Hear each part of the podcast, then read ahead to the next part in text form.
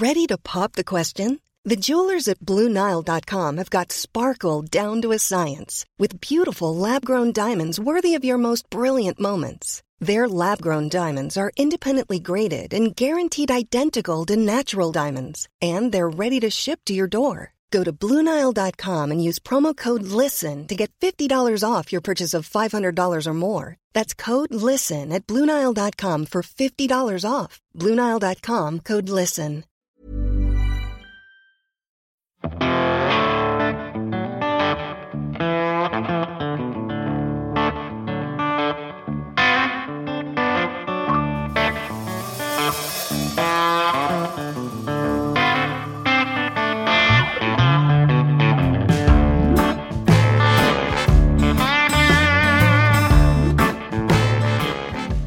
Hello, fellow music nerds. Welcome back to Music Makers and Soul Shakers. I'm your host, Steve Dawson, coming to you from the Henhouse Studio in Nashville, Tennessee.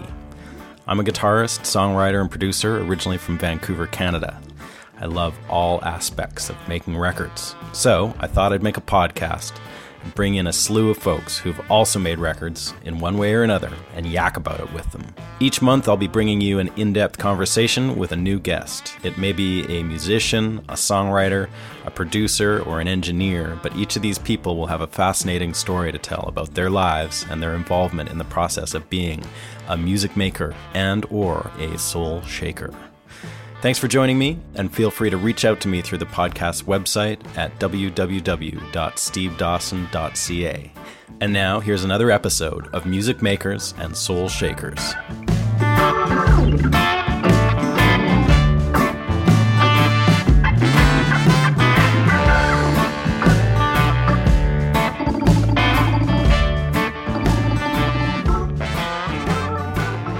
Hey there, fellow music nerds. Thank you so much for tuning in and joining me for the podcast Music Makers and Soul Shakers. It's an honor to be here bringing you an episode this month with the great songwriter Billy Bragg. First of all, I would just like to thank Joe Henry, who is responsible for introducing me to Billy Bragg and helping to tee up this interview, which is much appreciated. Thanks, Joe, if you're listening. And uh, if people have not heard the episode with Joe Henry from a couple of years back now, seems weird. Um, please go listen to that. It's a big, epic two parter, and uh, it's one of my favorites. Anyway, thanks, Joe. And it was a real honor to speak with Billy Bragg. He's got a lot of facets of his career that I find really interesting. His songwriting has always been the the focal point, I guess, of, of his career, although there's so many things that he does really well that I've always been drawn to about him. Interestingly, his latest project is a book that I highly recommend, and it's called Roots, Radicals, and Rockers. And it's a history of skiffle music in Britain. For those of you who don't know what skiffle music is, I'm not going to give you a history lesson right now, but essentially it's a, kind of a street blues, early rock and roll, and it was a the kind of music that was being played around Britain by people like Lonnie Donegan. He, he, was the the big famous one, but there was a lot of other guys who who brought traditional jazz and blues music to a popular audience in Britain in the 50s. Lonnie Donegan was a, a huge influence on John Lennon and the Quarrymen and the Beatles, of course. Uh, so there, the influence of of skiffle music is is gigantic, especially because of that well known connection and influence on the Beatles and John Lennon. And Billy decided to write a book about it, which is really interesting because he wasn't even born when skiffle was happening, so it wasn't like a direct connection. He just thought it was a cool story, and the book is amazing. He's done some really deep research into the history of skiffle, how it came from North America, and sort of the background of the railroads and the what was going on in America at the time.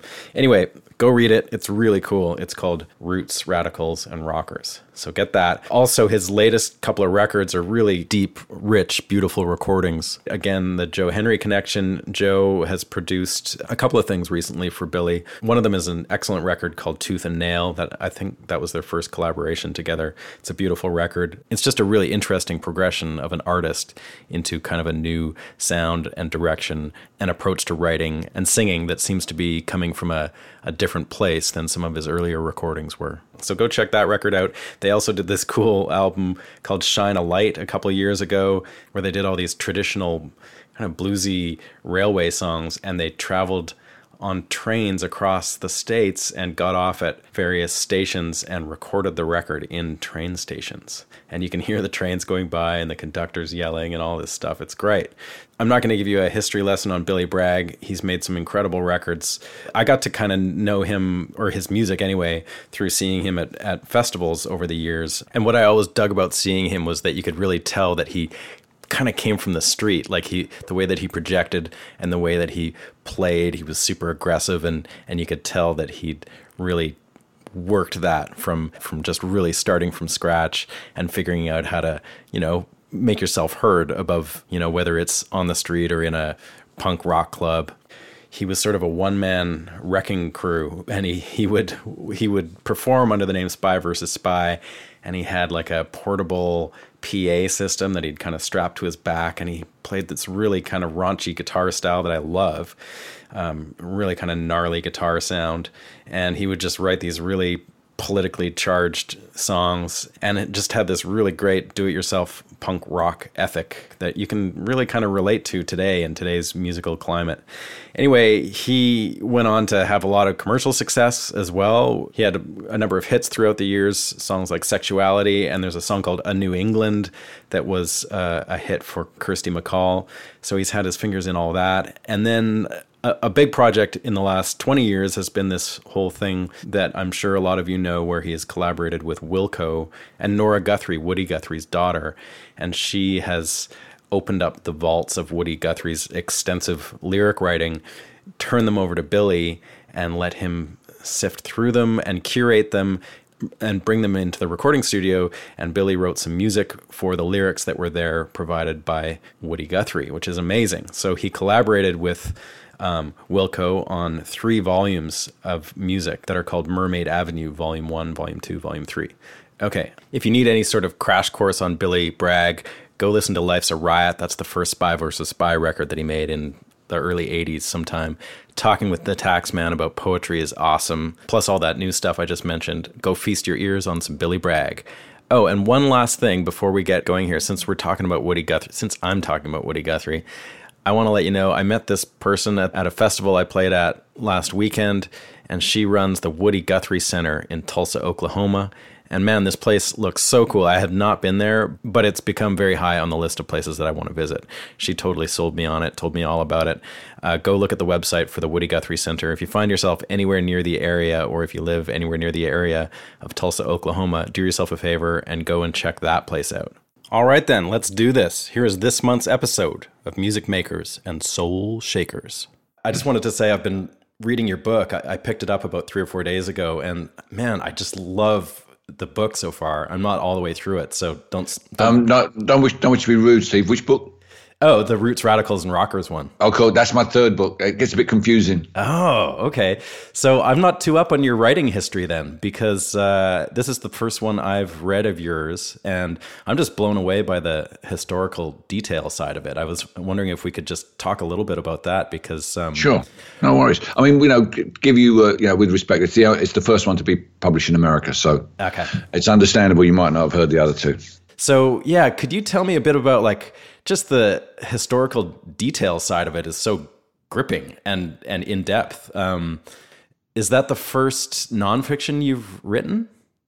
No, no. The first book I wrote uh, was called The Progressive Patriot, which was about uh, something nefarious that we call Englishness, and what it what it means, and what you know why I feel I'm a patriot myself, although I'm a person of the left. Yes.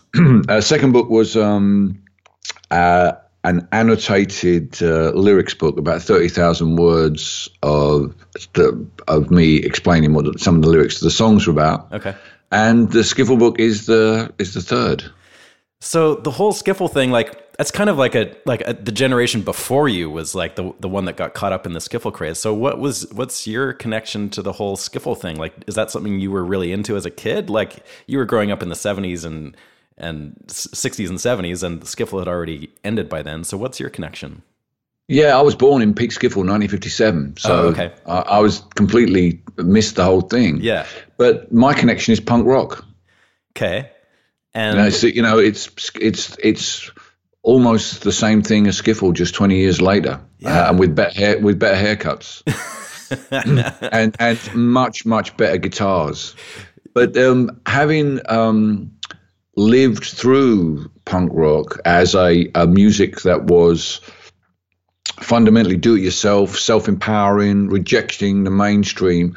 I the more I learned about skiffle, the more I realized it was very, very similar to to what I had experienced. The same sort of things, the the DIY, the Yeah. the, the, the turning their back on what was being handed to them by the BBC, the Right. um, the self empowerment aspect of it. You know, you don't you don't need to be a musician to play music thing. You know, a trained musician anyway. Um, so all those kind of things were were I experienced during punk, and I I, I thought that. Skiffle has such little respect in the UK that really perhaps it should be as respected as punk rock. So why don't I try and explore that and see if I can make a case uh, for that argument?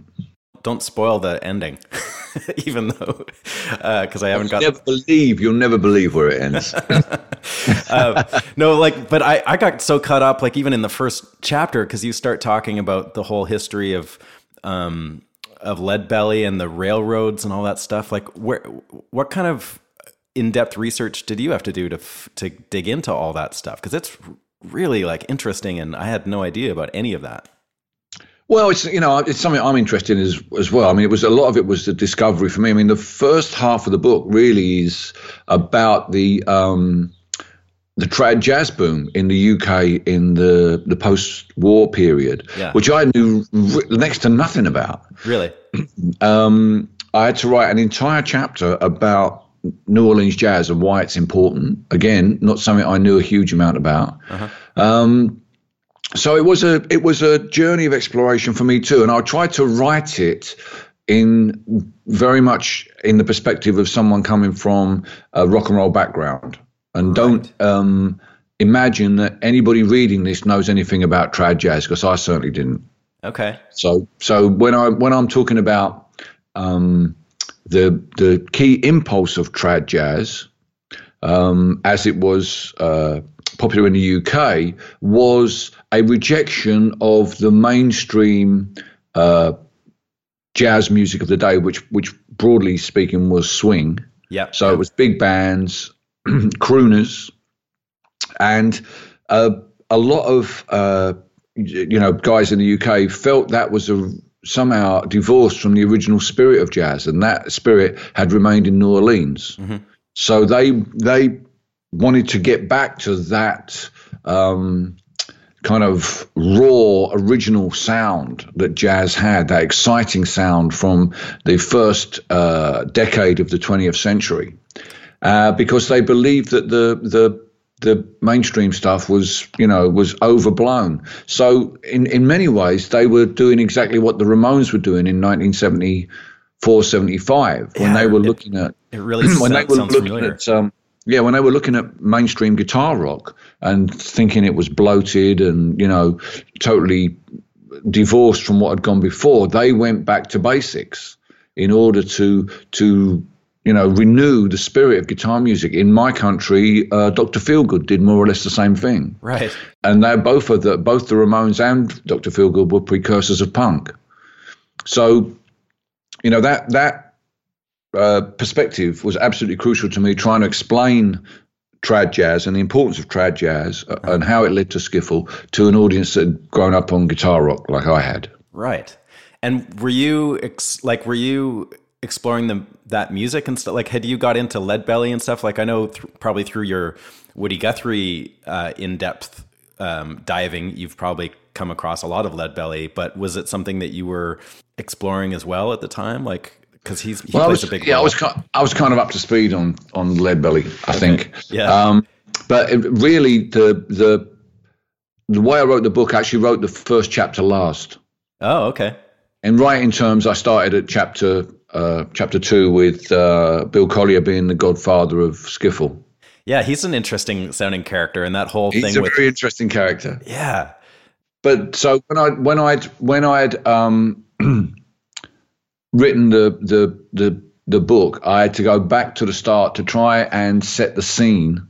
And in order to do that, I, I I felt I had to write some biographical detail about Leadbelly. yeah, why he was an important figure in because I, I would argue that Lead Belly is the greatest folk singer America ever produced mm-hmm. because he's the kind of nexus for so many different styles of music. To call him a, a, a blues man is to really uh, undersell what he did. Totally. Uh, and he is right on the cusp between being known and being unknown where folk music becomes something that we, you know we have no idea of. And then in in in the story of the song rock island line and where it came from there's a really interesting story there about how a song becomes a folk song a song that was originally written by a guy whose name we know for a purpose we know. Suddenly 20 hardly 20 years later is being recorded as a prison work song in inverted commas uh, in uh, in uh, Arkansas. So that was a really interesting story there, I felt, to tell that story. And then on top of that, so many people know uh, the song Rock Island Line, but very, very few people, myself included before I wrote the book, know actually where Rock Island is and why it was significant in the history of American Railroad where they first built a bridge across the Mississippi. Yeah, you had me looking at Google Maps on that because I was like, man, that sounds like a cool place.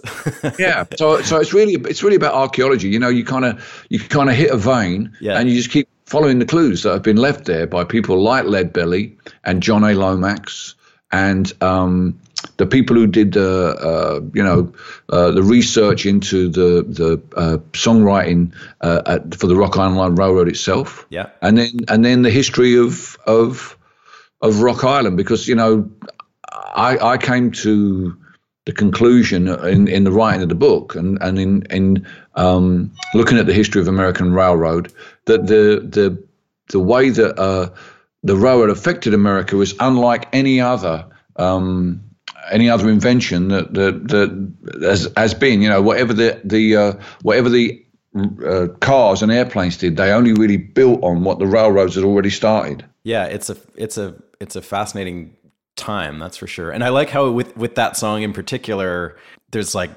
legend and there's there's kind of like fiction that got added onto it, stuff about the the toll bridge that wasn't actually there and all that kind of stuff. Yeah.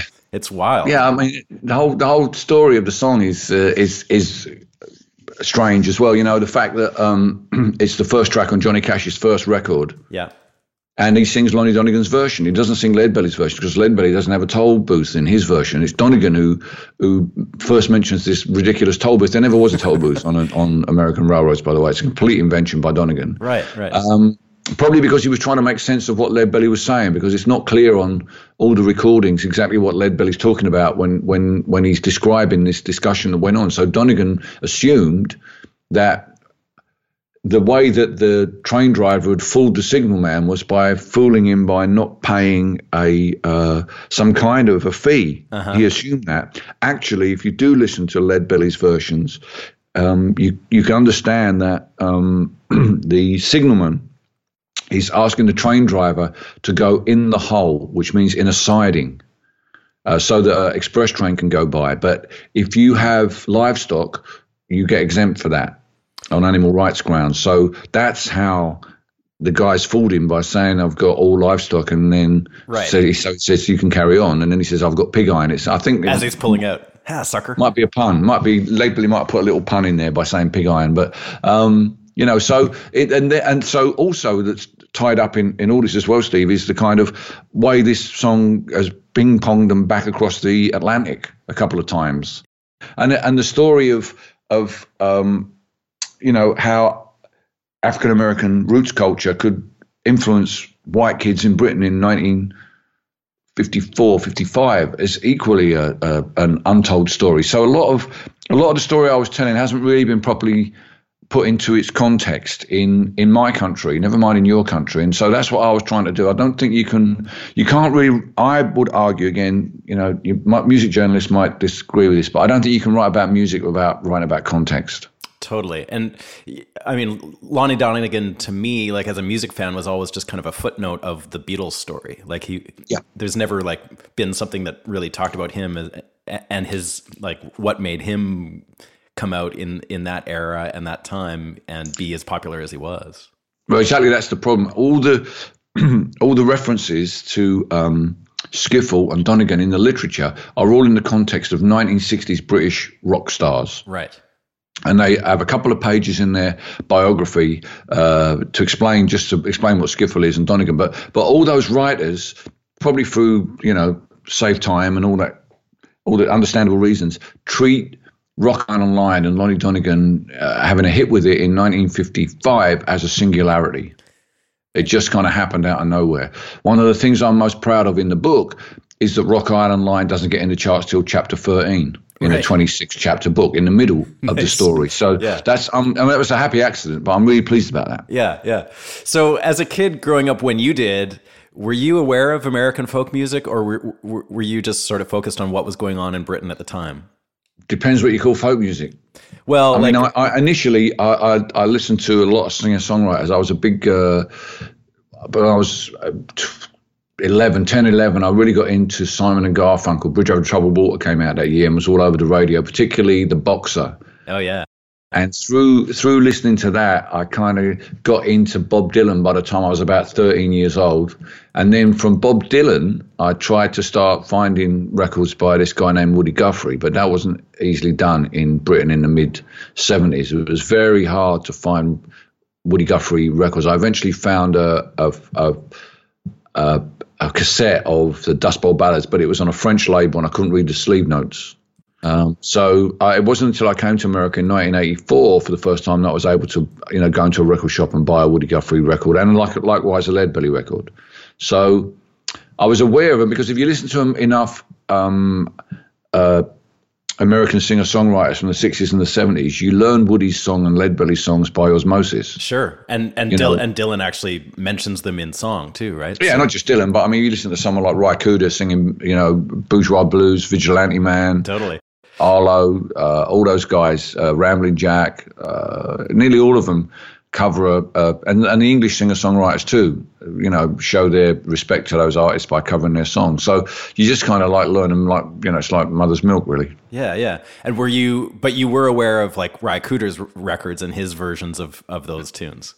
I was, yeah. I okay. was very aware of, of Cooder. By, by the sort of mid 70s, I'd kind of connected with that kind of music quite heavily. Okay. And and that stuff was readily available, I guess, right? Like it was. Yeah, it was, yeah. I mean, I would hear that you'd hear it on the radio or you'd see them on Old Grey Whistle Test or older friends would play the records to you. Right. And also, I had, I had a job in a, in, a, in a record store as well. So the guys in the record store would play me stuff. Okay. Because I was quite young. Right, right. When you were a kid growing up, what's the ta- what's the part of of London that you grew up in? Uh, I grew up in one of the eastern industrial suburbs. It's called Barking, B A R K I N G. Right. Okay.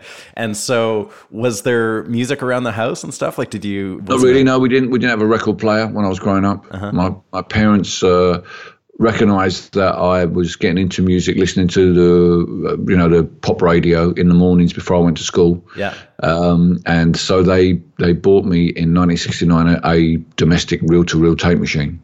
Oh, cool. I guess they figured that if they bought me a reel to reel machine and a couple of tapes, they wouldn't have to keep shelling out for singles, which is pretty smart. so you would just sit there and like record the radio record the radio, but also I would go and visit friends who had older sisters who had great record collections. Oh yeah. And to me, a great record collection would be Tamla Motown Chartbusters albums. Uh-huh. And um, this has been 1969, so a lot of sensitive uh, young uh, uh, teenage girls tended to have some Simon and Garfunkel records. Okay. So I taped all the entire back catalogue of Simon and Garfunkel off my friends' elder sisters. Yeah and uh, Motown Chartbusters volumes uh, three to six or seven in the same way, and they became the the the basis of my my music fandom. So Motown Chartbusters being literally like a greatest hits of Motown kind of thing. Yeah, basically, yeah. Every every year Motown will compile their singles and put them out in the UK. Okay. Um, and so they were they were uh, you know just just brilliant record. Smokey Robinson and the Miracles, uh, Tracks of My Tears on Volume Three, along with uh, uh, Roadrunner by uh, Junior Walker and the All Stars. Yeah, I love that one. Yeah, they were just great, great records, and um, you know, they they it was it, weirdly that was how I got some of my politics as well, which is a kind of strange. Uh, uh, occurrence because what happens is by the time you get to volume sort of five or six, yeah, the the Jackson Five are giving way to Edwin Starr singing War. Right. and and you know, the Supremes are giving way to Ball of Confusion by the Temptations. Something's happened. Something has changed, and the, and the clue is in the record because also on that same volume is Abraham, Martin, and John by uh, uh, Marvin Gaye. Mm-hmm. Martin Luther King has been assassinated. Uh, uh Robert Kennedy has been assassinated, and the uh, uh, pop African American pop culture is reflecting that all the way through to to Tamla Motown.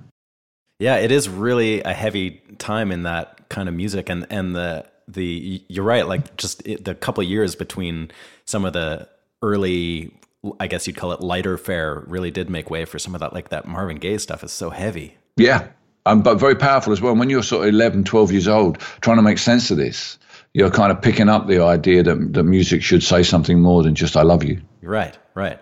Was that stuff kind of inspiring you to want to play music, or did you not really think of it that way? Well, I was already writing songs by that time, although I couldn't play anything. I was just, I, I sort of did, I was one of those kids who was told to write, write poetry at school for homework and never stopped. Okay. I don't know why all my mates stopped, but I never stopped. So I was kind of writing songs, but not being able to play an instrument. I have to keep the tune in my head from the age of about 12, 13. Okay, so you that you were actually considering them to be songs. It wasn't just poetry. Yeah, I was. Yeah, yeah, definitely songs. Yeah, there, there okay. was no context in my life for poetry. Uh huh. Um, and did you did you get a guitar at some point around that time, or did you have to wait? No, nobody stands in front of the mirror in their bedroom reading poetry. well you said. Know? Yeah. It's it's really simple. Um, I did get a guitar uh, when I was 16. Um, when I left school, my father um, took me down to the town to buy me a, a sort of 16 pound cost a, a, plastic, uh, a nylon strung Spanish style guitar. Um, and the reason why I wanted a guitar was I could hear through the wall of our back room the kid next door playing his electric guitar. And he was a couple of years younger than me. His name was Wiggy. And he taught me to play guitar that summer. He taught me how to play the Rod Stewart songbook. Oh, cool. And ha- yeah. so was he was he a little older than you? No, younger. He was two years younger than me, but he was about five. He was about five years better than me at guitar. nice. Always, he still is. yeah, he's been a, a, mainstay in your career right from right from day one. It sounds like. I played. I played a gig with him ten days ago. Wow, that's incredible. Um, and uh, so, did he actually like sit down and teach you how to play, or did yep, you just pick things he up? He did. He showed me where to put the fingers. Yeah, all that. Uh huh. So you were picking up basic guitar chords and and putting all that together.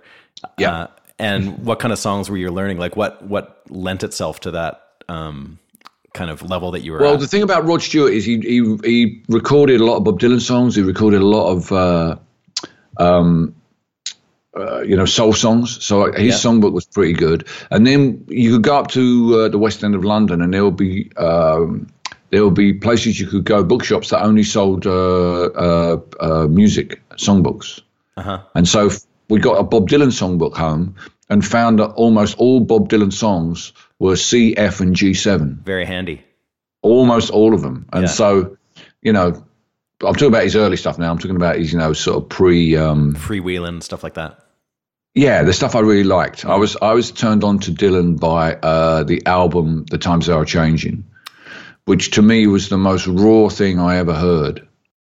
Um, and uh, just like it was, you know, coming from a from the Stone Age, it just blew my mind. So um, those were the kind of songs I really wanted to play. So these those songs are are relatively straightforward to play. They're relatively three or four chord songs. Yeah, yeah.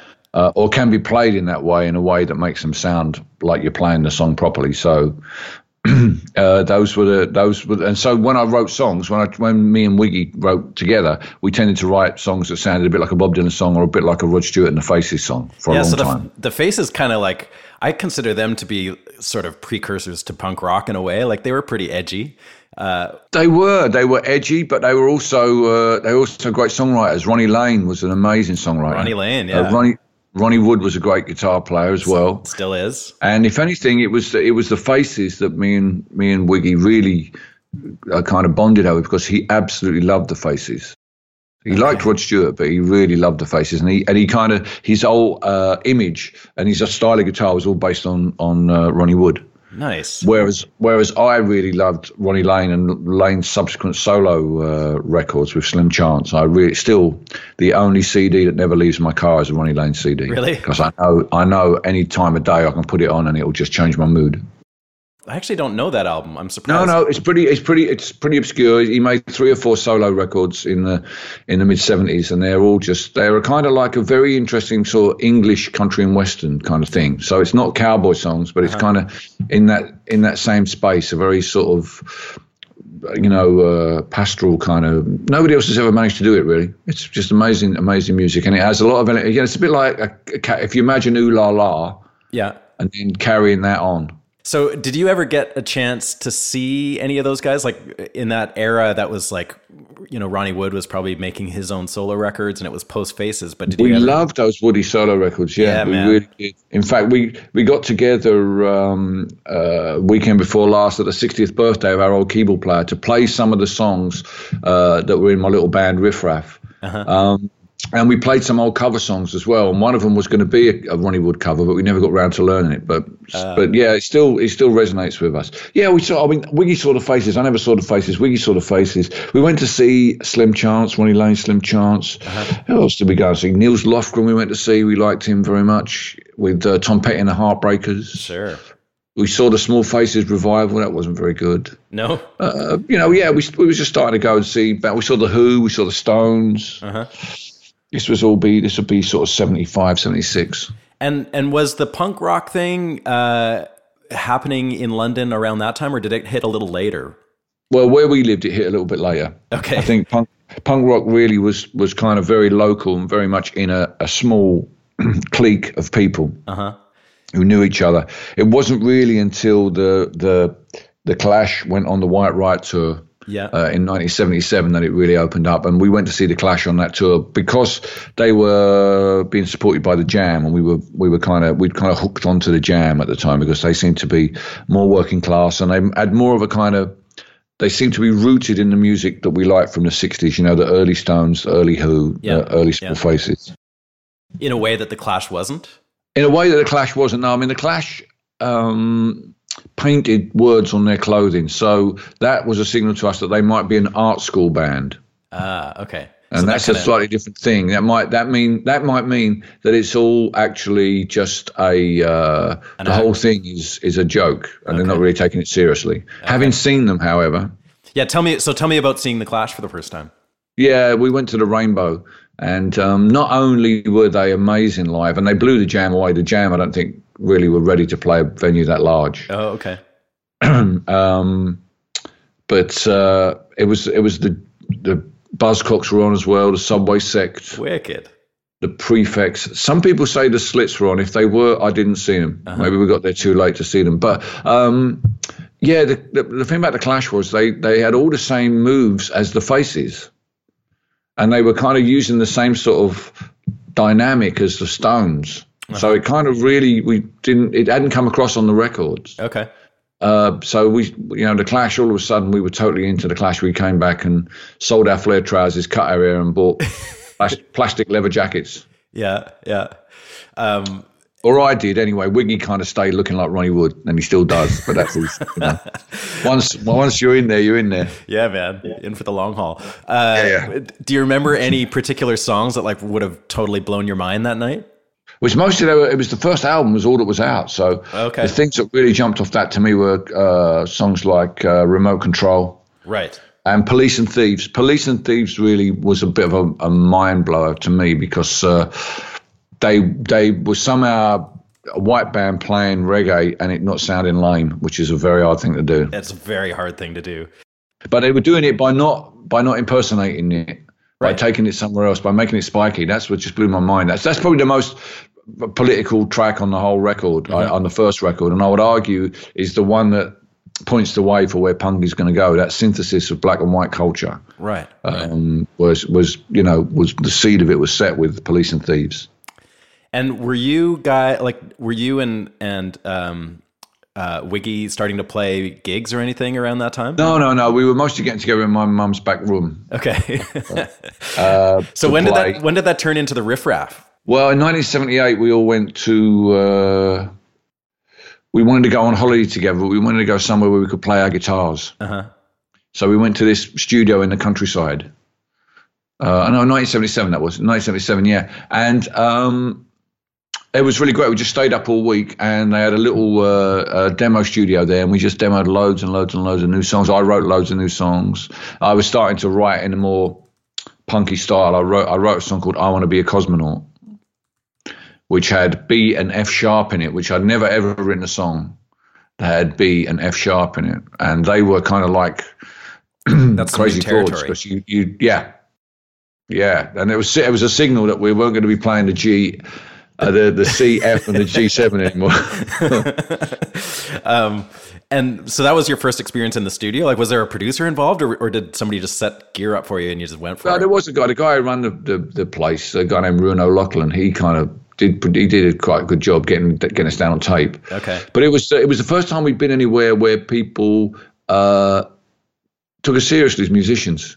He and his wife Jackie Uh-huh. um, took us seriously, and and at the end of the week they found us a little gig to go and play all these new songs. Oh, cool. Which like we kind of came back. We went up there as a bunch of blokes who played music, and we came back as a band. yeah. So who's playing drums on that? A guy named Robert Handley. Okay. He's uh, he's on there. We did it. We did a um, an EP for Chiswick in 1978. The name of the band was Riff Raff, and we uh, we we recorded "I Want to Be a Cosmonaut" and a couple of other songs that I'd written. Yeah. And um, these this the, the five guys who recorded that EP were the fellas I was playing with the weekend before last at the keyboards player's 60th birthday. No so way. That's awesome. yeah, yeah, a lot of fun it was. Yeah, yeah, Well, that stuff sounds great. I, I I was checking it out, and um, I mean, it's definitely like in like rough around the edges, but it sounds really good and energetic, and and That's the, that's what it was. And it's funny, you know, when we were playing the songs, um, I said we played for an hour. So we played mostly cover versions of songs we used to play back then. Stones, you know, Gloria. We played, uh, you know, uh, loads of stuff. yeah, Uh, but when we played the four riff raff songs from the EP, there was something different about the whole dynamic of the performance. It was almost like we we sort of these songs had an intent with them that we still were still in us, and when we played them, they had an energy the like of which I I, I haven't felt. Uh, you know, in a band for a long time, it was really interesting. We were just we were just kind of playing the the the other songs, but these songs we really were they these songs still belong to us yeah. You were connecting in some way that was very much so, very much so, and so it's sort of uh, it's really surprised me because it is a very long time ago. You know, Yeah, it's kind yeah. of forty years, forty years ago. So that they still that when we played them, we didn't just play them. We really got hold of them, and I was like, when we were rehearsing them in the uh, in the afternoon, a couple of times, I was I just got lost in the reverie of it, and I had to. Everyone said, "Are you singing the wrong verse?" You sang that verse three times. I'm like, sorry. just, just in, this is this is just taking me back to somewhere I haven't been for a long time. you're it getting very lost fun. in it. That's awesome. It was great. It was awesome. It was like, wow, you know, we we really meant those songs. We didn't just play them. We meant Yeah. them.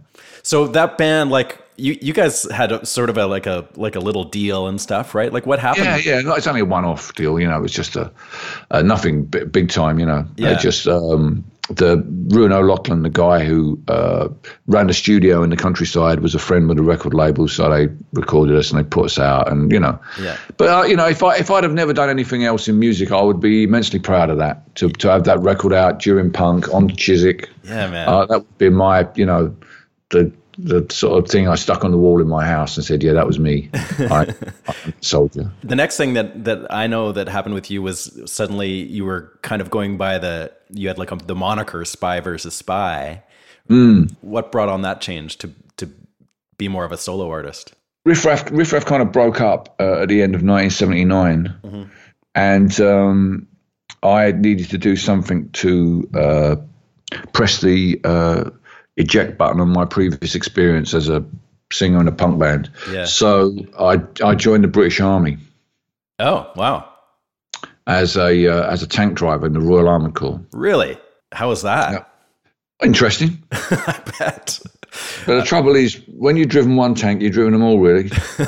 it's a bit like that. And um, one of the reasons I, I there's a number of reasons uh, for it. Um, uh, but uh, you know, I didn't want to be that geezer sitting around in the corner of the pub who used to be in a band. I didn't want to be that person. Um, uh, at the time, a lot of a lot of shit was kicking off, and it looked like there might be a World War Three, and I'd rather be there and know it than sitting on my ass at home. Uh-huh. Um, another thing was I, I, I wanted to get rid of this idea that I could ever be a singer songwriter, and I thought that was a good way of finally killing it because everything it had all gone wrong, and it was just like you know the absolute antithesis of that existence. Uh-huh. So that I felt would probably you know sort of you know, like like bleach would get rid of this any remnants of that thing. But annoyingly, it just made me want to write more songs. It was really inspirational, um, and I just kept getting overcome with ideas for songs while I was there. And so I realized that sweating in your tank. Well, it's just I didn't really do a huge amount of sitting in the tank. It's mostly just straightforward basic training, really. What I did, okay.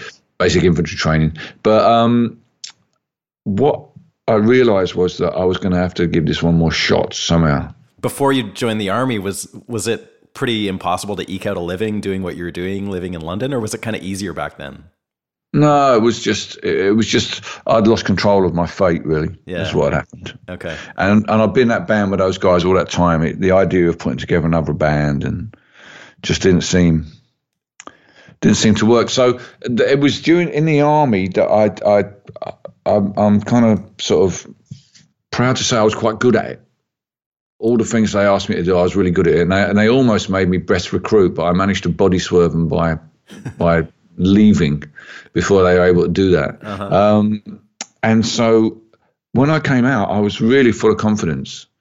And I thought, you know, well, I'm just going to do this. I don't really care what anyone else thinks. Uh-huh. I've got these songs. I'm going to yeah. plug in my electric guitar. Yeah. And I'm going to get up there and I'm going to do this and see, let's see what happens. Because if it, you know, it's, it's, it's almost metaphorically like fixing my bayonet and having one last charge, having run out of ammunition. Right, right. And you know, and seeing what happens. So, you know, I spent I spent a year kind of plotting and writing some more songs. I had a new I, I developed a new style of writing that was more um, the songs that I was writing were able to be uh, played in the sense that the, the the because basically I was the rhythm guitar and riff raff, so I had to sort of push that up a bit and put more dynamic in my playing. Uh-huh. But basically, I, I would be doing the percussion with my guitar yep. and the melody with my vocals. Right. So I had to write songs that worked like that and were were short and sweet and smart and you know uh, sort of made me feel like I, I uh, was making a contribution to what was going on at the time, and so that's how I sort of ended up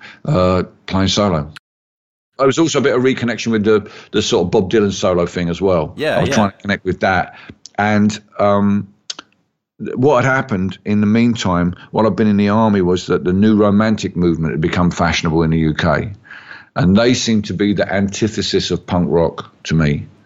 So I was I was trying to make music for people who still believed in the ideas of, of punk rock, that DIY, you know, mm-hmm. uh, no difference between the audience and the and the performer kind of music. I figured that there will always be a minority of people looking for something different, and if I zigged while everybody was zagging, yeah, I might be able, I might be able to find those people. Yeah, and that's what happened. Here's a cool fact a crocodile can't stick out its tongue. Another cool fact you can get short term health insurance for a month or just under a year in some states. United Healthcare short term insurance plans are designed for people who are between jobs, coming off their parents' plan, or turning a side hustle into a full time gig. Underwritten by Golden Rule Insurance Company, they offer flexible, budget friendly coverage with access to a nationwide network of doctors and hospitals. Get more cool facts about United Healthcare short term plans at uh1.com. Since 2013, Bombas has donated over 100 million socks, underwear, and t shirts to those facing homelessness. If we counted those on air, this ad would last over 1,157 days. But if we counted the time it takes to make a donation possible, it would take just a few clicks. Because every time you make a purchase, Bombas donates an item to someone who needs it.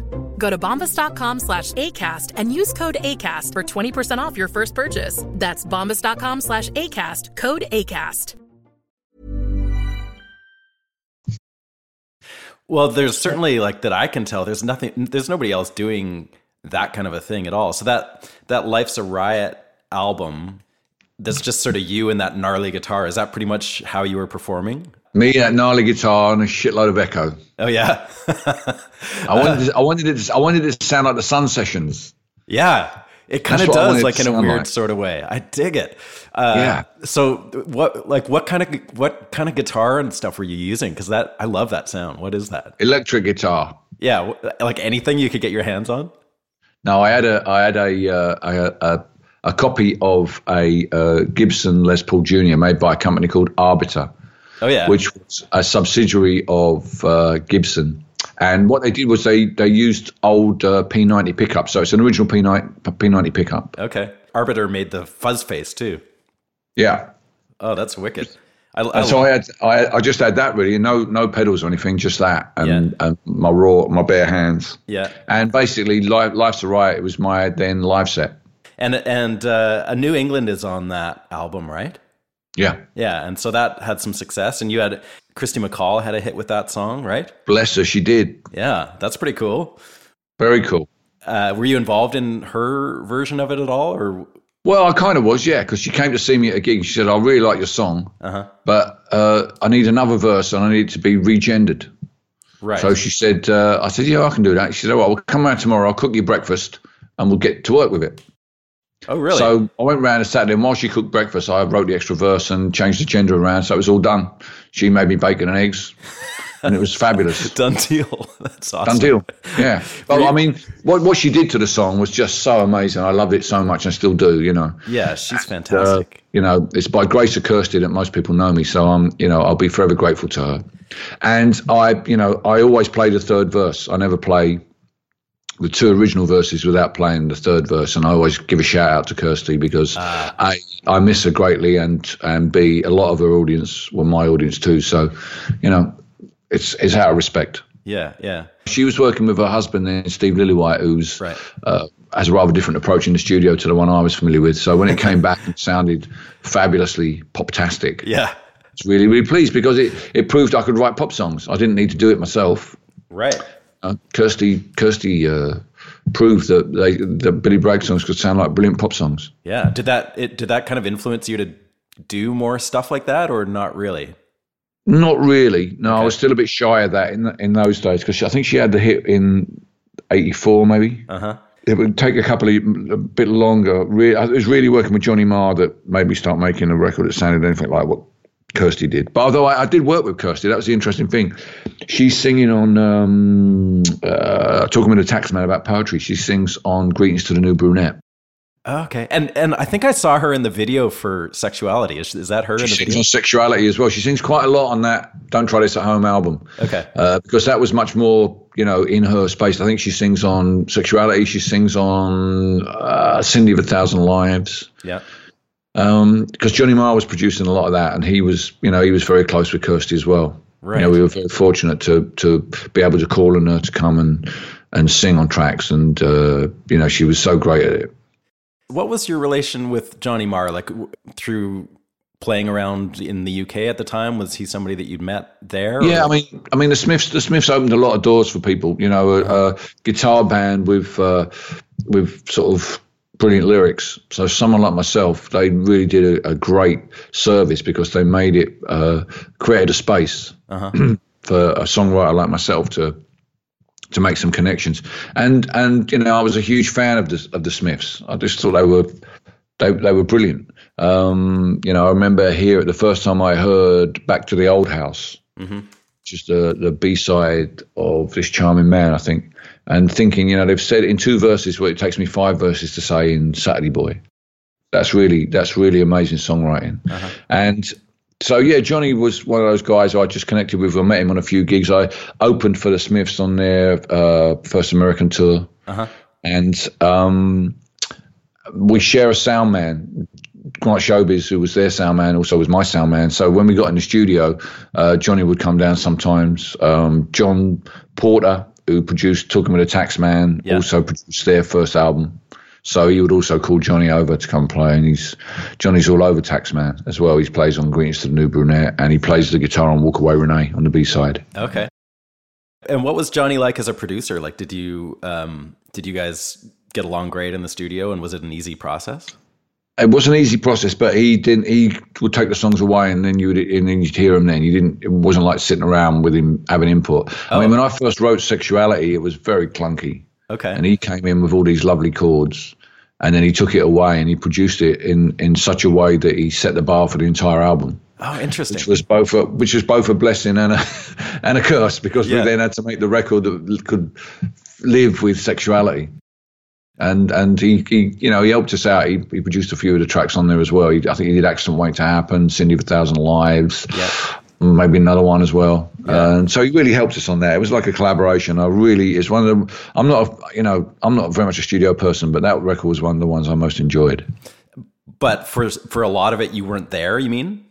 No, no, I wasn't there, but we would. Call, I wasn't there for the for the uh, you know the the production aspect of it. I was there for the recording and all that. Uh-huh. But then Johnny would go up to Manchester with the tapes, and then we'd we'd hear. You know, subsequently he'd, he'd send the mixes down, and we'd hear it like that. Wow. Whereas with my own producer, I tended to be a bit more hands on. Yeah, yeah. And a lot of your stuff up to that point was pretty stark too. Like, it was, yeah. You were touring around with, uh, like in the states and stuff. You mentioned with the Smiths and and I would imagine other bands too. Did you find like how how was the difference between the UK and the US audiences around that time? Well, it was it was very interesting in the in the US because in, in the UK people thought of me as a one man Clash, whereas in the in the US people thought of me as a as a new Woody Guthrie.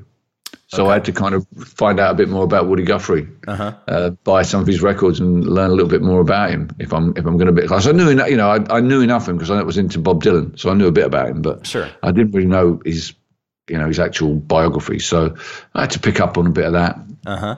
I mean, the great thing, the great thing for me was that um, for a while I was uh, kind of heavily featured in the New Musical Express, and in the in the 1980s, when college radio was strong, a lot of their there was always someone at college radio who was reading the New Musical Express. So wherever the Smiths went, you know, wherever which any radio station that would play the Smiths would also play me. And the New Musical Express was that like a weekly rag that Yeah. came out? Right. It's a weekly, ra- yeah, weekly paper, yeah. yeah. and it was it was kind of like set the tone really for what was going on in the 1980s. So it was, there was five weekly papers in the UK, but NME was by far and away the most widely read. Okay. So the Woody Guthrie thing, obviously, you dug into it and checked that out. Um, but could you tell me a little bit about how that all happened, how that came together with with Nora Guthrie getting you to dig into his lyrics? Like that's quite a Yeah, undertaking. um, that was kind of in that that began at the uh, 80th birthday party, Woody's 80th birthday party, um, which would have been in 1992 Uh-huh. in Central Park. Uh, it was Arlo was on, and uh, Pete Seeger was on. yeah. Um, Michael Franti was on as well Okay. and me, and I was on. And uh, it was there I first met Nora, and she first talked about these lyrics that her father had, uh, that had written that had no music anymore. Uh-huh. And would I be interested in writing some new music from? Now, my immediate thought was, surely this is Bob Dylan's job, not my job. you know, I'm not even an American. These guys have all grown up with Woody. But um, she sent me some photocopies of the material, and I, I realized how how strong it was. How it wasn't fragments. It was, you know, at the time I think it was they had two thousand complete lyrics. Now they have over three thousand complete lyrics. Holy shit. So I realized that that um, it wasn't like if I made a record, it wouldn't be like the last few scraps I used up and no one else can have a go. You know, Right. I'd be I'd just be you know chipping a bit away from this this towering uh, sort of monument of, of, of songwriting of Woody's unheard songwriting. And also, I, I came to the conclusion that actually being from another country actually helped because it gave me a bit of perspective on Woody. I, I didn't grow up with the little guy, and I tended to see him against the, the backdrop of um, American popular culture. Yeah. I So I was it. one I was one step removed from him. Uh-huh. And I think it needed someone like that to take it on because it's such a big thing. I mean, I mean, Nora did ask the obvious uh, suspects, She did. and they were they were all very sheepish about it. I think I bet. because they realised the the you know this is Woody Guthrie. So It's a big ask. I was a bit more sort of uh, uh, you know open to to getting to understand him. I was still learning about him, I suppose you could say. Um, and with Nora's encouragement, her generosity, um, when we got to the archives, that she was, you know, open to anything. She didn't really uh, want to, you know, it to be a particular record. Her problem was that she felt her father was becoming a bit uh, two dimensional, and she needed to someone to record the songs in the archive to challenge the academic idea of who her father was. It's a great idea, really. Um, It's a brilliant idea, and she- she, and, you know, bless her for thinking up. how did she convince you to do it? Like, surely you didn't just immediately say, like, yeah, I'll do it. So, was there an, any sort of back and forth about how? Oh, yeah, there was quite a bit of back and forth. Yeah, Yeah. there was some back and forth, and I went to I went to uh, I went to New York and into the archive and looked in the boxes. Yeah. So, what what form were they in? Like, are they just scraps of paper randomly, or were they books? or- Yeah. No, no. Some well, some of them are in notebooks, but most of them are wraps, scraps of paper, uh, randomly, often typed. He was a very good typist. Woody. He did a, he did a uh, correspondence course on typing. He Really? was quite a fast type. Yeah, yeah. Uh, but the interesting thing about it is that many of them are annotated by him that day, what he was doing that day, and what you know, almost like I'll put this note on you and then stuck it under your hotel door for the morning, if you're that close to him. I mean, really, like he's writing them and then saying, "Here you go, pass it across the table to you." It really felt very much like that. It didn't feel like some dusty old archive where you're looking back into the mist of time. It felt very, very immediate. Wow. And He was very present. He's very, very present in the. He's very present in the on the page, Woody, in in the in the songs. so he would type, and then he would handwrite some sort of note about. sometimes handwrite, sometimes typewrite, but there will be, you know, uh, a, you know, maybe a, a a thought or a paragraph or what he was doing that day or some some you know phrases or something at the bottom that talk a little bit about where his head's at, and, and it was all it was all uh, grist to the mill for me. Right. And how, how did you start narrowing it down to the ones that you would actually take on? That's rather difficult to explain. In fact, um, you know, you start making part of the good ones, and you realise that actually there's a lot of good ones, and you make sure the one really good ones, and there's a lot of them, and then you make a part of the exceptional ones, and then you think, oh dear.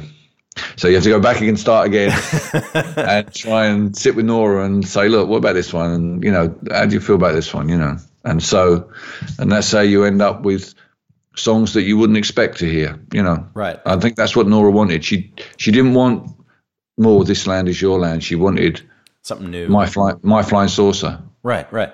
She wanted Ingrid Bergman. She wanted California Stars. And had she been through it a million times already, or was it she No. was she discovering it at the same time? She too was discovering it. There was some that she really really liked. Um, that she asked me to write, and I took them away, and I couldn't really connect with them because then the thing was, you took them back to England, and you sat with them and looked at them and tried to connect with them, and some I did, and some I didn't. Right. and sometimes it was an immediate process. Other times there was one particular song called "Down to the Water" that Nora really, really liked because it was more like a poem, really, but it was about her mother and her elder sister Kathy standing at the beach at Coney Island while Woody went off to war on a boat. It's really, really, really beautiful, and but it's just straight. There's no verse chorus or anything. It's just it's probably a uh, something that Woody just wrote down as a stream of consciousness almost. Yeah. It doesn't rhyme. Right. And uh, I looked. I it was the one one of the one of the ones that was giving me a bit of trouble. And then um, I saw an advert on TV in the UK for Irish Butter, which featured um, Shane MacGowan from the Pogues singing um, the old Irish folk song "She Moves Through the Fair." Uh-huh. I don't know if you're familiar with it at all. I don't know that song. My loved one came to me. La da da da da da da. It's a lovely, lovely tune. And I suddenly leapt out of the chair, ran into my office, pulled out the lyrics for um, Go Down to the Water, and sang them all the way through to the tune of uh, She Moves to the Fair No way. way, and came back and sat next to my missus, and she said, "What was that?" I said, "Just don't worry, we've now got 21 songs for the project. Don't worry, it's all cool." so it was like that. It wasn't always like that, you know. Um, but for me, it was it was a, a joy and relatively straightforward. Some of them I just didn't connect with the, the lyrics that Nora that Nora pulled, but some of them got me straight straight away, and some that I pulled I didn't quite get my handle on properly. How, so yeah, How long would you say the process was between when you took them away and when you actually wrote the music for them? it's hard to hard to think now. Um, it was just kind of ongoing thing that you know once we decided we were going to do it and we booked the studio. Yeah. Um, you know, I mean, I mean the weird thing is that. Uh, Nora, when she came to Dublin, we recorded in Dublin. Nora bought a dozen more songs, Oh my and I god. wrote, I wrote the music for two or three of them Yeah. that day. I mean, you know, uh, another man's done gone. Yeah. I just leapt out the page of me and I just wrote the chords for it. And Jay asked me what I was doing and I showed him how to play it on the piano. Uh-huh. Or I showed him the chords and he played it on the piano and it sounded great. And then Jeff came and said, What is that song? And uh, I said, Oh, it's this one. And he started singing it. And I knew immediately that he was going to sing this one because he just put so much into it, obviously, really connected with him. So, although I'm not actually playing on the record, I am showing the chords to Jay on the guitar. I'm standing in, with my guitar neck in front of the keyboards so Jay can see it, showing him because they're slightly weird chords. Mm-hmm. They're you know they're diminished chords and stuff like that, and he's following my hands and playing. He was that kind of guy. Wicked. He's following my hands and playing it on the piano, and Jeff's got his eyes closed and he's standing opposite us, Uh-huh. singing, it, singing it on the mic. The terrible thing is though, I told the uh, the filmmaker we wouldn't be doing any more recording that night. Oh, So so, she went home and then she came back in the morning. She was not very uh, happy. So we restaged it without me. So in the film, it's Jeff and Jay, but in the actual Ah, okay. recording, it was all three of us. that's amazing. Um, and who, how did the whole thing with Wilco come about? Like, who whose idea was it to bring them in on the project? That was my idea. Okay, were they a band that you had played with around the states? I knew? I knew Jeff. I'd done some shows with Uncle Tupelo, oh, okay. and uh, I I really uh, I, I got really got on with Jeff, Mm-hmm. and um, I, re- I I loved the, uh, being there. Had just come out. That was the most recent Wilco album, Yeah. and the great thing about being there is it had so many styles on it. Right. and and um, Nora wanted to uh, to make a record with lots of different folk singers. She had a list of, and she went through the list and said, you know, so and so could sing this song, so and so could sing that song, so and so. No, look, the, the whole point of this record is to get the little guy up front. And if you're going to have a different person singing every song, we're going to lose him. Yeah, it's going to be become about the personalities more than It's got to be about got to be about Woody. It's got to be about Woody. Let me make the record. Okay, I've got an idea how to do this. Let me make the record. You can choose the title, which she kind of did. You can choose the sleeve, which she kind of did that as well. you can even choose the songs that you don't like, and we'll keep them off. But let me make the record because I've got an idea how to do this. And uh, so I went to see Wilco. They played at the Hammersmith Odeon yeah. At the end of the uh, being there tour, and um, they'd just been in Ireland for a couple of days in Dublin, and they were saying how much they really liked Dublin. So I said, look, you know, we can we can record in Dublin. I don't think it's fair that I should have to come to Chicago or you should have to come to London. Why don't we meet somewhere halfway? You know, not literally, but you know, halfway-ish. Uh, um, and in Dublin, um, because it's so close, I'll come home at the weekend to see my family. You you can have, you know, you can spend your weekends carousing in Dublin. And I think that was probably what sold it to him in the end. That was the, you know, because they they I, I knew that Jeff Tweedy would understand the opportunity offered to us by by Nora to collaborate with one of the great founding songwriters of the of the American tradition. Yeah. And Jeff understood it straight away. You didn't have to tell him twice. You know, he got it. So they weren't they weren't trepidatious about the undertaking either. I don't, you know, by the time I left the Hammersmith Odeon, I, I felt I'd convinced them, and, and I and I never had to go back and convince them again. So I guess um, any trepidations they had, they they overcame. Yeah, yeah. I mean, yeah, I you know, I mean, they did an incredible thing. You got to understand where where they were when we were recording. They had demoed Summerteeth. Okay.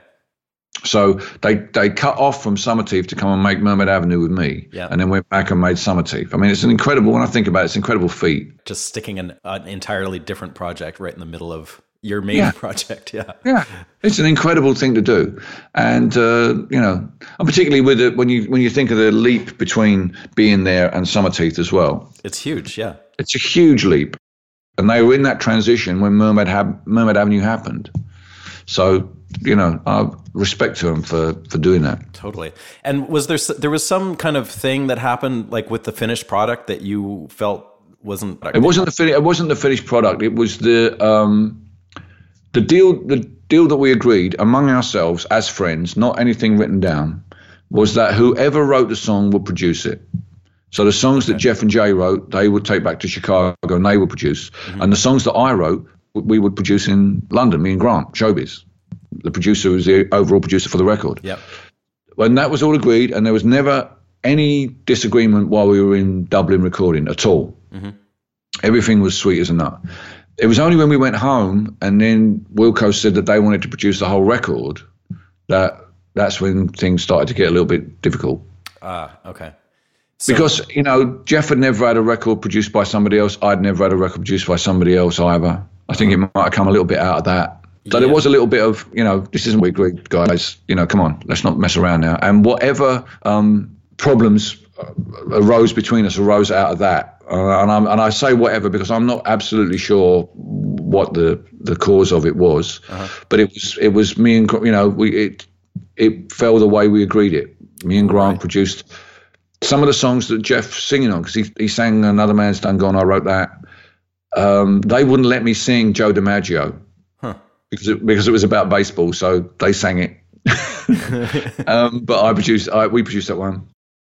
So yeah, that went that went down, and um, you know, had had Kim not put it in her film, no one would have known about it, and you know, it wouldn't be an issue because it was one of those things that went on for probably like a week, Yeah. and it wasn't really that big a deal, and it didn't really end up having a, a detrimental effect on the record, or I would argue our relationship because when we come to make volume two, um, which was like f- a few years later, or a year or two later, okay. because I'd been on the project for a long time before them, I had a lot more songs. I would say of the original sessions, two thirds were my songs and a third, or it might even be three quarters and a quarter. But something that sort of, you know, it, if if Wilco didn't really like me, they could easily have said, "You just, you know, fill it up with your songs, Bill, and just put it out. Don't, you know, we don't want to work with you anymore." Uh-huh. But what they actually said was, "Is it okay if we go in the studio and record some more songs?" And I said, "Yeah, sure, of course."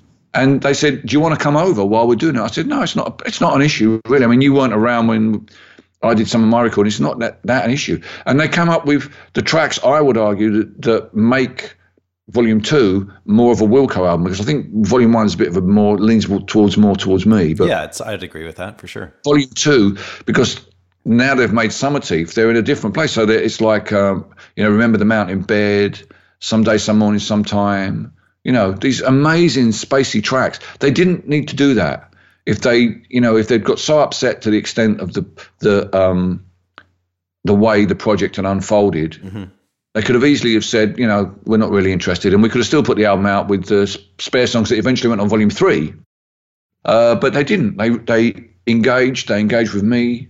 Um, you know, Yeah, couldn't have been that bad. yeah, and I, and you know more power to them because I think it, it made Volume Two a, a different feel record because of what because of the what they brought to it the the post Summerteeth sound they brought to it, which really is, is just you know just something else altogether. And that's what you wanted. You didn't want to feel the second album was the scrapings because it wasn't.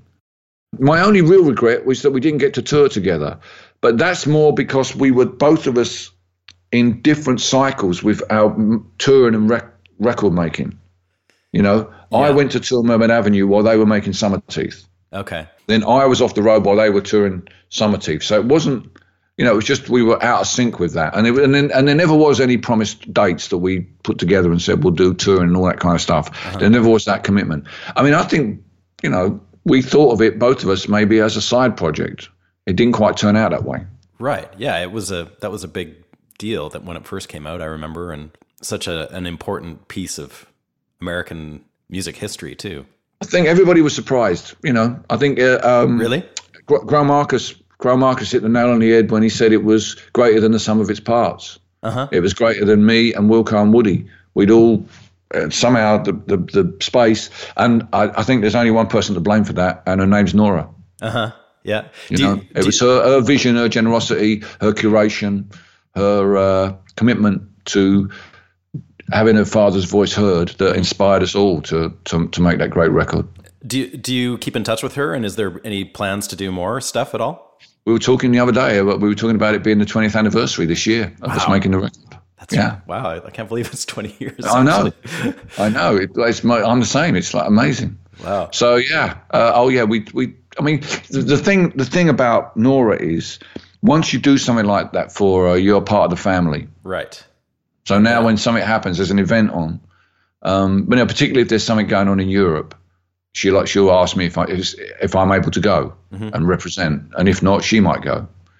Or if she's, you know, got something really interesting going on in the US that she thinks it would be interesting for me to have my perspective, because I have a different perspective about Woody from Of course. American American artists. I think, but you know, I'm not I'm not bigging myself up here. I think because of my experience, uh, because I'm a I'm a European and I'm not an American. Yeah. You know, I have a slightly different. I see him from a slightly different angle, and because of the license that I've received from Nora, for, and the trust I have with Nora, I'm you know, I don't mind pointing out things that other people don't you know might think are contrary to what Woody Woody would might have done himself to suggest those kind of things. So you know, I think that's why she likes getting me involved in stuff, and I really enjoy doing it. You know, I mean, Woody is the father, the godfather uh, of my tradition, the, the topical songwriting tradition, and to be able to have collaborated with him and to be, you know, to to go to Okemah, Oklahoma, where they've laid out um, in his hometown, where they've laid out this park, little park, and all of the the the stones on the floor are the names of Woody songs and to see some Mermaid Avenue songs in there, I can't tell you how pleased that makes me because I want those songs to be synonymous with Woody. They're not my songs, Yeah. Yeah. not Wilco's songs. They're Woody songs. We ju- we just supplied a, a new frame, if you like, for them, you know, so that they could be hung up and everybody could admire them. That's incredible, man. What a thing to be involved in. Yeah, I just wanted to talk to you quickly about um, the Tooth and Nail record. Uh, Sure. Because to me, I mean, it's a it, it's not the kind of record that you could have made when you were 21 years old. Uh, Definitely. So I'm just wondering what your experience like uh, was for that session, working with Joe Henry and that whole crew, and um, how it was different for you, and and what you took out of it. it was the best experience I ever had making an album. Really? Yeah, by far. Partly because it took a week. Uh huh. Uh, more importantly, though, um, Joe Henry's bedside manner is uh, is you know beyond reproach. He was completely in charge of everything there, and he just made one or two suggestions that totally changed the whole process. The first one being, don't bring any guitars. Okay. Because normally I'll bring an electric guitar and I lead through the songs with the electric guitar. He said, "Don't bring any guitars. I'll lend you one of my vintage double O's." Yeah, he's got a few kicking around. He's got some beautiful guitars kicking around there. And, and then the other thing he did was he he dropped the strings down a whole step On purpose for what reason? just to help my voice because he discerned that my voice had dropped. Okay. And that gave me a lot more confidence in my singing. Interesting. A lot more confidence in my singing. Uh-huh. And then he he didn't let the band hear the songs. Well, I hadn't written all the songs before anyway, so they're box fresh, those songs. You know, you're here hearing the third or fourth time we ever played him. That I know he likes to work that way. That's for sure. Yeah. Did you do it at the house, In the basement, yeah, Okay. of the uh, the Garfield house? The Garfield house, indeed, yeah. Uh-huh. and it was just great to be with him. I trust him implicitly. Yeah. Um, anyway, I mean, he'd been saying to me for a while, you know, we could make an album in a week, and I'd kind of got fed up with making records. The one before it, uh, Mr. Love and Justice, had taken like 18 months, not solid, but on and off, start, stop. I lost focus. Oh my god, yeah. I got it's probably two records that could have gone out six tracks one year and six tracks the next year. It's really like, come Yeah, on. if you spend that much time, you're you're on a different record by the time you Yeah. get to the end of that one. Nobody could remember how much we spent. I'm like, come on, what's going on? You know, it's a great record. I love it. It's got some great tracks on it. But I, the, the experience for me wasn't wasn't very engaging. I didn't find, you know, it was a bit of a chore. Yeah. Um, partly because I've made so many records. I'm, you know, I'm sort of been there, done that. But Joe was a completely different experience, and I, I really, it really challenged me. Yeah. It enthralled me. It engaged me, and. uh Did you find any part of the process particularly difficult being in in the room with those guys and like doing it all live like he would have wanted you to? No, I didn't feel. I, I thought they were very conducive. Those guys. Um, the way he had it set up, I was in a sound room in a, in a booth um, with my guitar, and the only person I could see was Jay Bellerose, Uh-huh. and that was great because I could lead with Jay with my eyes. I didn't need to be leading with the guitar now. I could give Jay a sort of wave of the guitar when it's up or down, you know, and he would. He was very sympathetic. Yes, he is. Jay, you know. Um, I've, I've made some records with him and it, it's quite the experience. Uh, really an experience, a great experience. I mean, you drop an eye, an eyebrow, pff, he's in. He knows exactly what you're saying. So, so yeah, I felt very, very comfortable with those guys. They're, they're, you know, they're very personable. Yeah. Um, you know, Ryan, uh, the, the engineer, again, you know, Yeah, he's incredible. uh, he's incredible. Did a great job on uh, uh, Shine a Light as well. right. Uh, Out on the road, you know, setting up, designed the whole rig that we had to allow us to do that. So, yeah, I mean, it's kind of it's Joe's world, and and I was absolutely privileged to to be invited in for a week to be able to make a record that was better than I ever imagined it might be. I mean, I you know, there's a chance I was just going to go to Los Angeles and make some really expensive demos in the back of my mind, you know. And and the and the thing Joe did, which was which was kind of like exquisitely painful for me, was he didn't let me come home with anything. Oh, okay. Said, leave it with us. Yeah. We'll email them to you. We'll email them to you Mhm.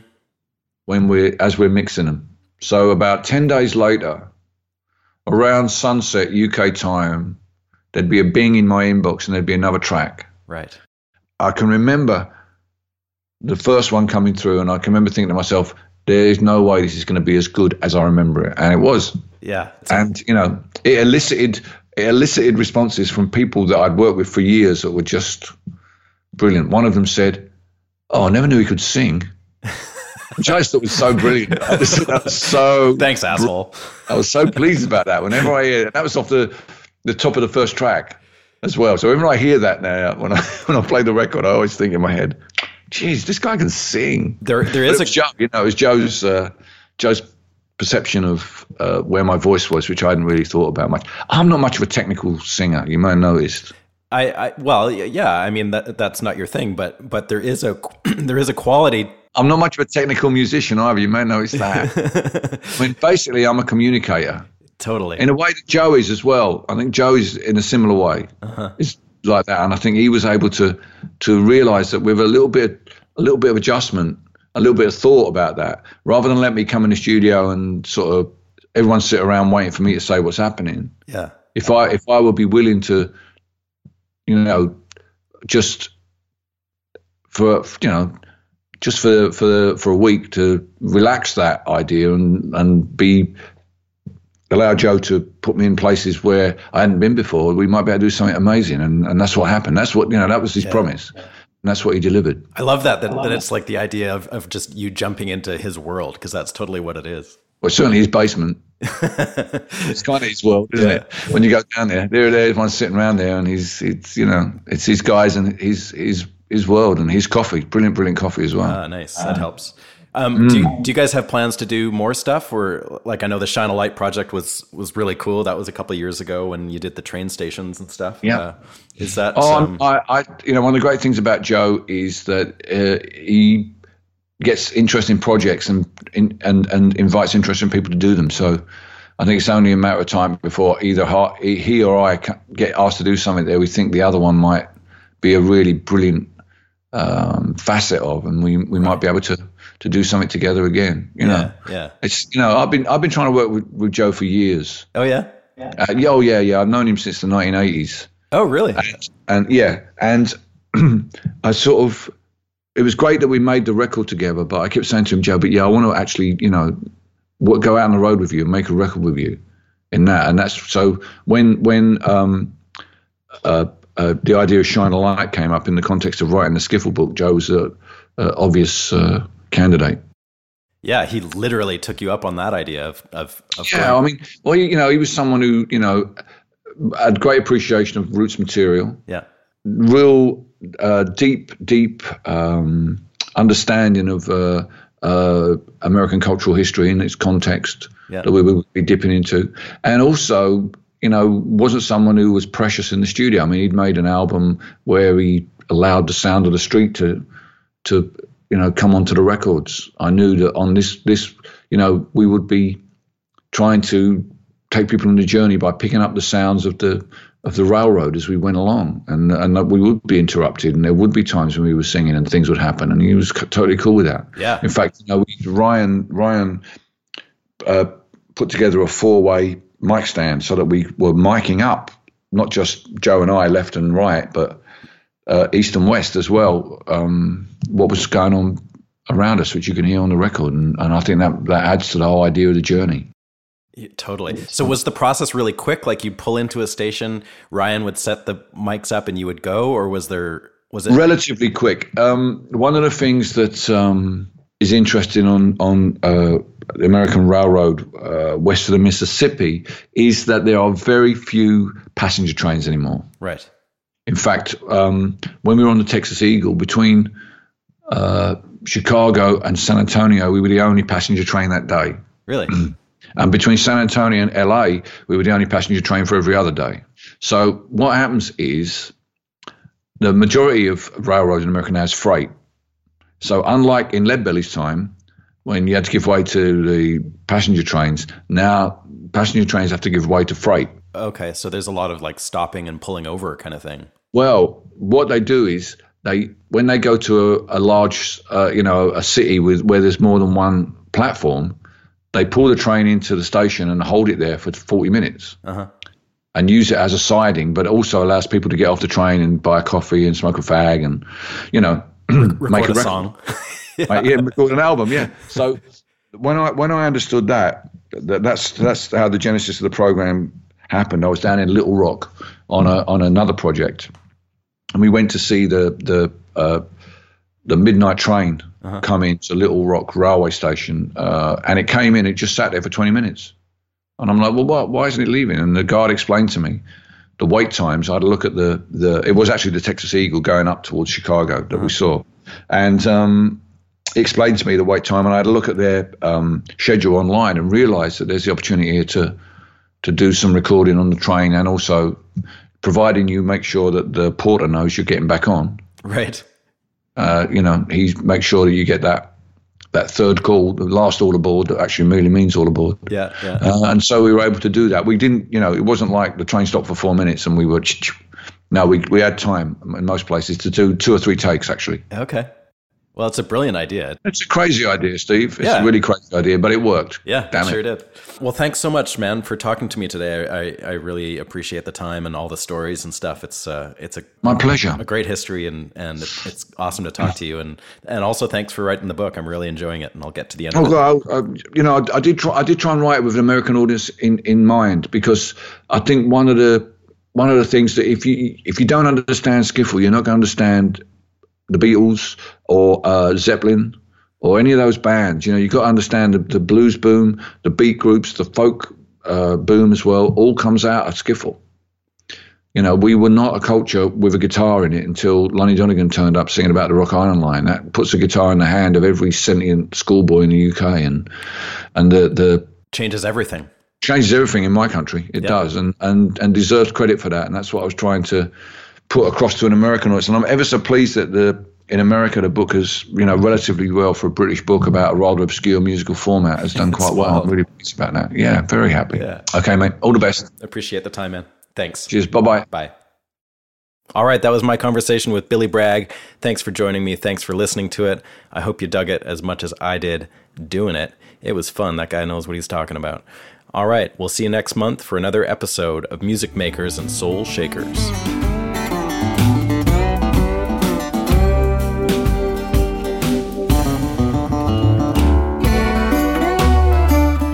Thank you for listening, everybody. The Music Makers and Soul Shakers podcast was recorded in Nashville, Tennessee at the Hen House Studio. You can visit us online at www.stevedawson.ca. As always, I would like to thank Jeremy Holmes in Vancouver, BC for his help with research, and we'll see you next month for another gripping episode of Music Makers and Soul Shakers.